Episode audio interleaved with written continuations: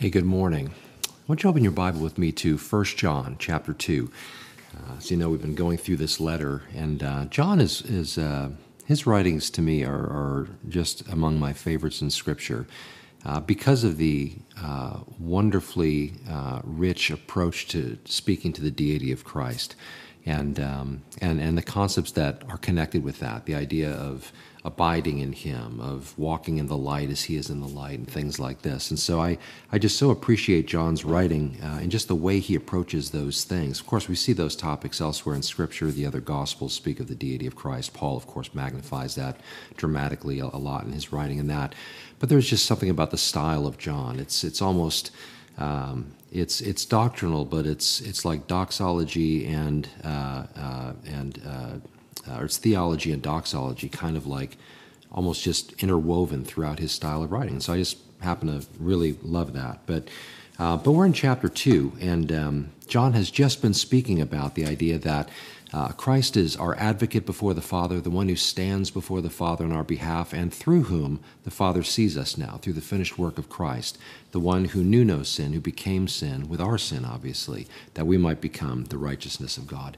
And so not only is he our advocate, but he's also our propitiation. Again, the one who ultimately satisfies the righteous uh, indignation, uh, the righteous requirement of God's, uh, you know, uh, uh, justice in regard to the law. And so it's not that God just forgave us sort of willy nilly and just sort of turned a, a, blind eye to our sin, but rather he dealt with our sin. Uh, and this, of course, is the beauty of the gospel: is that you know it's not that God is some vengeful God out there just waiting to crush people who who who have violated his law, but he ultimately is the one who uh, steps into time in the person of Christ and ultimately pays for the debt that we owed. Uh, this is the love of God personified. And so, um, so this is the Jesus that we speak about when we talk about the Christ in Scripture um, that John is portraying and that he's been talking about in this first letter, the one whom he had seen, heard, and touched and, and knew personally. Well, in uh, verse 3 of chapter 2, where we're going to pick up today, by this we know that we have come to know him, if we keep his commandments. The one who says, I have come to know him, and does not keep his commandments, is a liar, and the truth is not in him. But whoever keeps his word, in him the love of God has truly been perfected. By this we know that we are in him. And the one who says he abides in him ought to himself walk in the same manner as he walked. In other words, as Christ walked himself. Um, so the idea of, of, of a, the demonstration of our love for God is that we walk in his ways, that we obey his commands. Um, matter of fact, in chapter 5, uh, verse, uh, well, let me turn to it. In chapter 5, verse uh, 3, John says this For this is the love of God, that we keep his commandments, and his commandments are not burdensome. The idea that it is not a chore for us to walk in the ways that God has prescribed.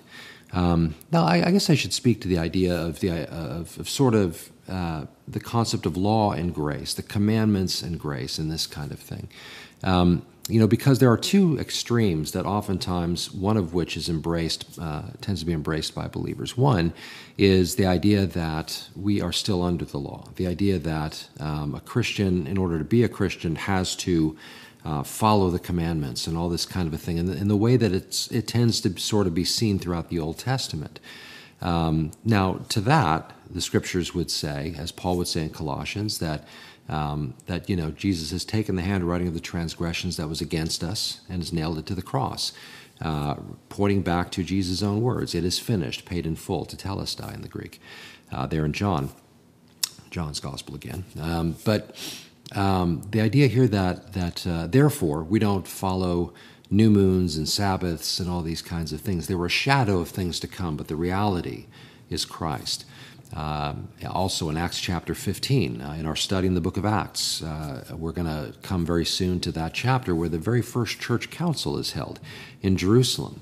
And uh, the question revolved around this very thing the idea of do Gentiles need to come to Christ by way of Moses? In other words, do they need to follow the law in order to put their trust in Messiah?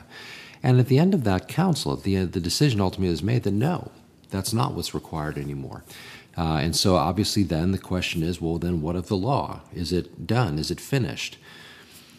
The short answer is yes, but yes, it's finished in the sense of, of it being seen as this means by which to be right with God, because as Jesus himself said, I've not come to destroy the law, but to fulfill it. And so, therefore, in Christ, the law has been fulfilled. It's been satisfied. As a matter of fact, as only he could fulfill it, satisfy it. Paul says in Romans 3:23 that all have sinned and fall short of the glory of God. And so therefore it is impossible for us to th- well it's not possible for us to think it, but we ought to understand the impossibility of fulfilling the law ourselves, of living up to it. We have violated it and we are uh, you know, I wouldn't say constantly violating it, but we are consistently violating it. And so therefore we need Christ. Jesus alone is the one who satisfies our failure in that regard, completely lives up to what we could not, and then pays for our debt because only He's worthy of that.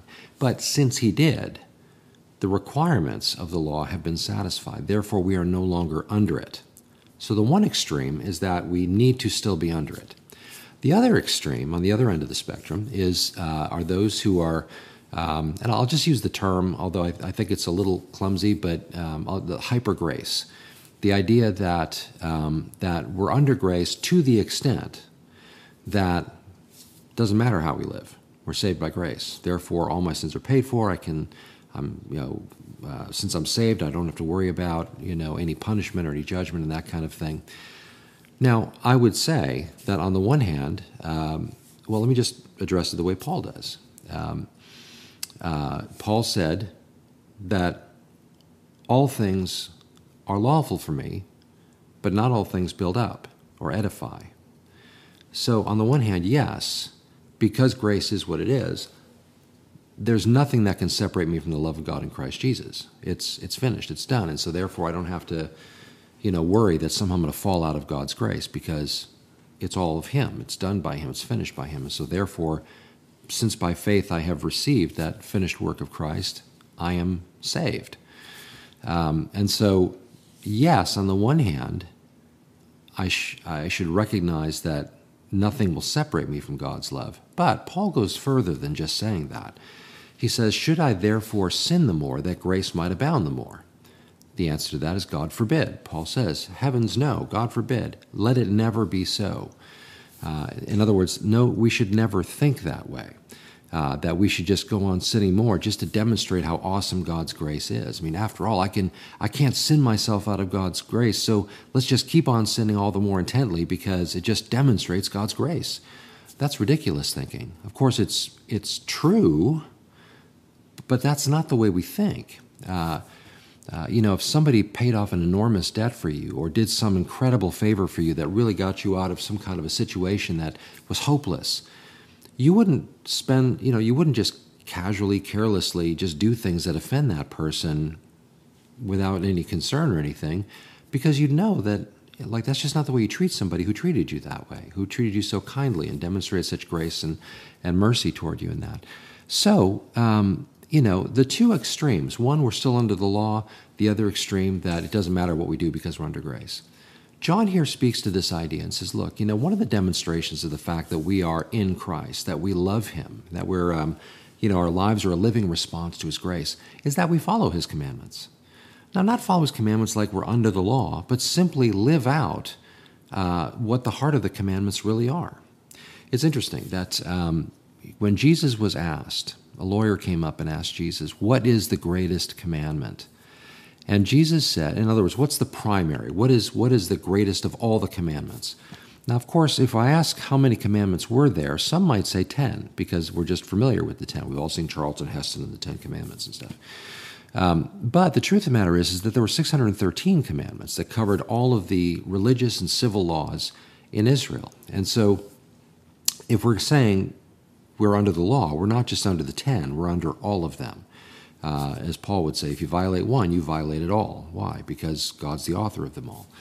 So um, when we talk about the, the law, we're not just talking about the top 10, we're talking about all of this. Um, and so John is, or I should say, when Jesus was asked, what is the greatest of all these commandments? He said, the greatest commandment is this uh, Hear, O Israel, the Lord your God, the Lord is one, and you shall love the Lord your God with all your heart, mind, soul, and strength. And he went on to say, and the second is like it love your neighbor as yourself. So, this first commandment, love the Lord your God with all your heart, mind, soul, and strength. And, and Jesus, by the way, finished that statement by saying, if you do these, you'll fulfill the law and the prophets. In other words, everything they spoke about and, and, wrote about in regard to the law is ultimately satisfied in loving the Lord your God with all that you are heart, mind, soul, and strength, and demonstrating the same love for others that you would want to uh, see expressed toward you. Uh, and so, when we talk about the commands, it's important for us to understand that underlying the commandments, which are generally seen as don'ts, right? You shall not have other gods before me. You shall not commit adultery. You shall not murder, and all these things. We see them sort of, many of them, presented in the negative. Um, but that, our sense of understanding those things ought not be limited to the fact that they are expressed that way in words, in, in, on the surface, I should say. At the heart of all of those laws are, is a dramatic positive. For example, if you turn to Exodus chapter 20, I'll just read a couple of the commandments uh, just to kind of explain, explain what I'm trying to say. Um, for example, the very first commandment in, in Exodus 20 begins by God saying, uh, by the word saying that God spoke all these words, saying, I am the Lord your God, who brought you out of the land of Egypt, out of the house of slavery. You shall have no other gods before me. You shall not make yourself an idol or any likeness in heaven above, or on the earth beneath, or on the water underneath the earth. And you shall not worship nor serve them. For I, the Lord your God, am a jealous God, visiting the iniquity of the fathers on the children, on the third and fourth generations, on those who hate me, uh, but showing loving kindness to thousands, and uh, to those who love me and keep my commandments. You shall not take the name of the Lord your God in vain, for the Lord will not leave him unpunished who takes his name in vain, and so on. And we'll look at another one or two. Uh, well, let me just jump down to it now. Again, you shall not uh, commit murder, you shall not commit adultery, you shall not steal, you shall not bear false witness, and so on. And so we have a lot of you shall nots, right?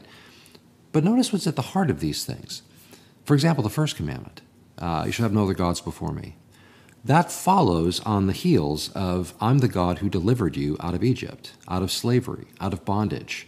I am the God who demonstrated love, grace, deliverance, provision, all of that. Don't have any other gods before me.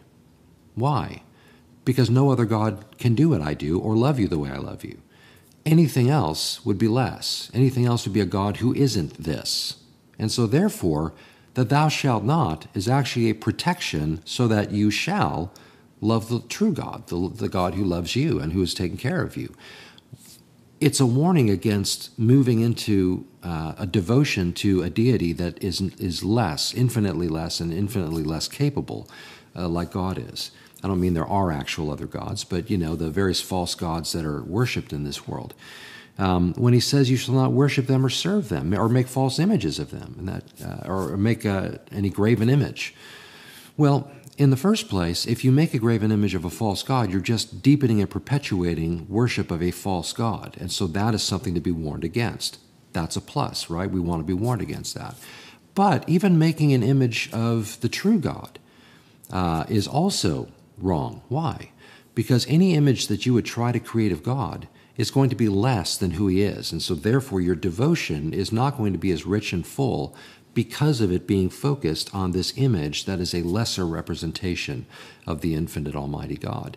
And so, therefore, the warning against, the admonition not to do something, ultimately has at its heart a positive that you would worship God in spirit and truth, that you would do that thing that you were created to, to do unhindered and unfettered in any way uh, and, and not misdirected in some way. And so it's actually, in spite of the wording saying not to do something, at the heart of it is the idea of an encouragement to do something in its stead.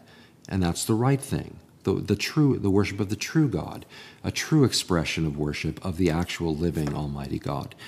Um, you shall not commit murder, right? Okay, well, the positive of that is you should appreciate life, right? And so it's obviously underneath that negative is a positive. You shall not commit adultery. In other words, you shall not be unfaithful and damage and destroy the relationship that God has given you to enjoy and be blessed by. So you can see where I'm going with this. There's, there's, uh, and this could be true, really, of all of the law. Uh, and that's why Jesus speaks of it in the positive I mean, I presume upon the Lord and what his thinking is, but it would seem to me that the reason that he speaks of it in the positive, you shall love the Lord your God with all your heart, mind, soul, and strength, and you shall love your neighbor as yourself, That is the other side of the coin of the thou shalt nots in the Old Testament law as it's given in Exodus 20. And so when John here says back in 1 John chapter 3, by this we know we've come to know him and we keep his commandments. The one who says, I've come to know him and does not keep his commandments is a liar. The truth is not in him.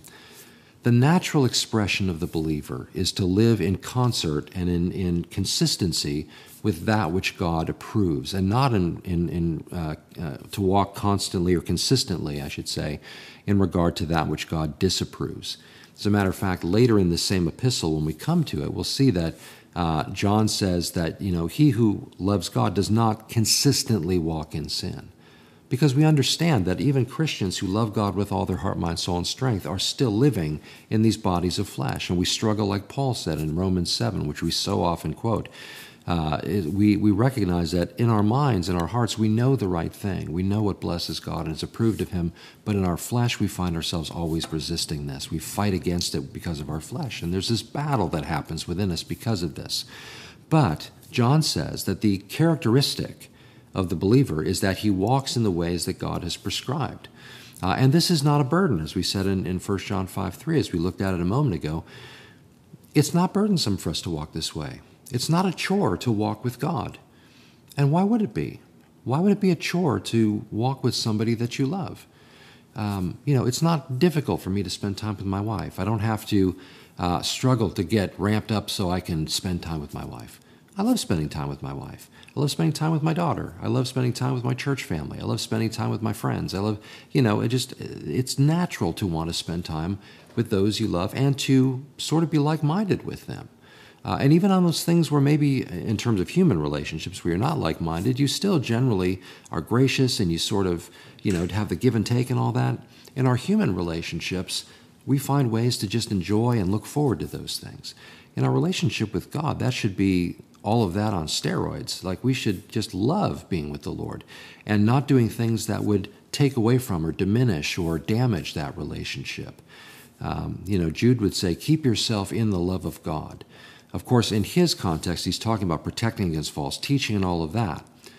But there's a very clear connection there because if you succumb to false teaching, then you are pulling yourself away from that daily walking, loving relationship with God. And so to walk in His ways ought not be burdensome. Again, we're not back under the law, where all of a sudden now we have dietary restrictions and all this kind of stuff.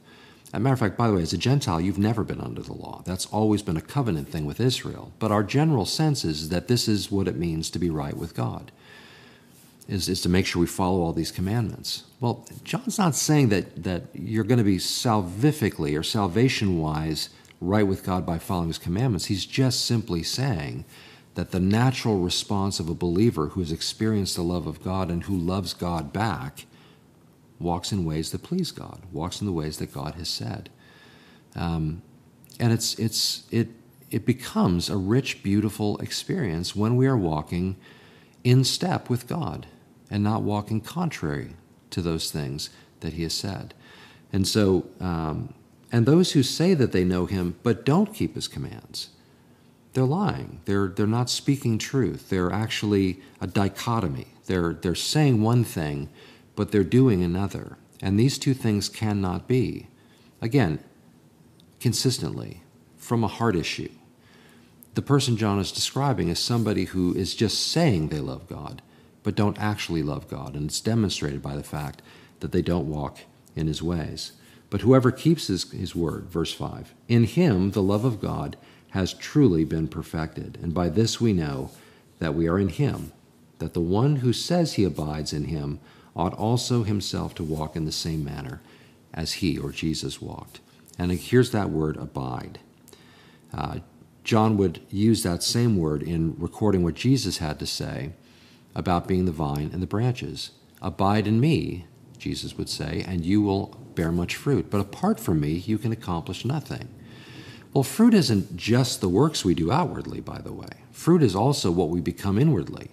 Uh, if you look at grapes on the vine, for example, like we think of the grape as being that final product. It's what the vine produced. It's it, it worked up a grape, and now it, it, we eat it or we crush it and use it for wine or whatever it might be.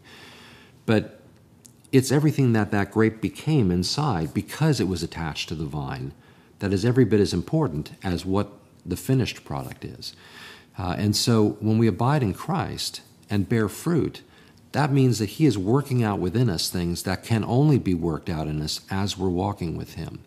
Uh, apart from that, none of that happens, and by extension, we therefore cannot do things that ultimately would be works that we could credit to God. Um, and so there is this, this idea of abiding means staying connected to and understanding that apart that we understand that apart from him we can accomplish nothing and i would also suggest that that inward growth that happens so richly when we are walking with him abiding in him that also begins to diminish greatly uh, and even come to a halt oftentimes when we find ourselves backsliding or walking away in our own ways. And so the encouragement here from John is to recognize the difference between simply saying that we love God and actually loving God, and recognizing that the fruit of that is that we walk in His ways when we actually love God. And if we are just simply saying it but not really walking with God, then we're not going to find walking in His ways to be, uh, or we're going to find them to be burdensome. We're not going to do it. And so, um, a good, strong, encouraging word from, from John here uh, in regard to the evidences of what a believer looks like in that. Again, not what earns us a place with God, but what ultimately it looks like once we are in Christ and abiding in Him. So, Father, we thank you for this word, and we pray that, Lord, you'd help these things to sink deep into our hearts, and that we might even consider, and, and not just consider, but that we might exercise some, uh, some self examination in this. You know, uh, am I a tree bearing good fruit? Am I abiding in Christ? Uh, if not, why not? If I am, then thank you for that, Lord and help me to continue and to protect and guard that. To, to continually, day after day, press in further and seek to walk with you and seek to set aside those things that would undermine my ability to do that.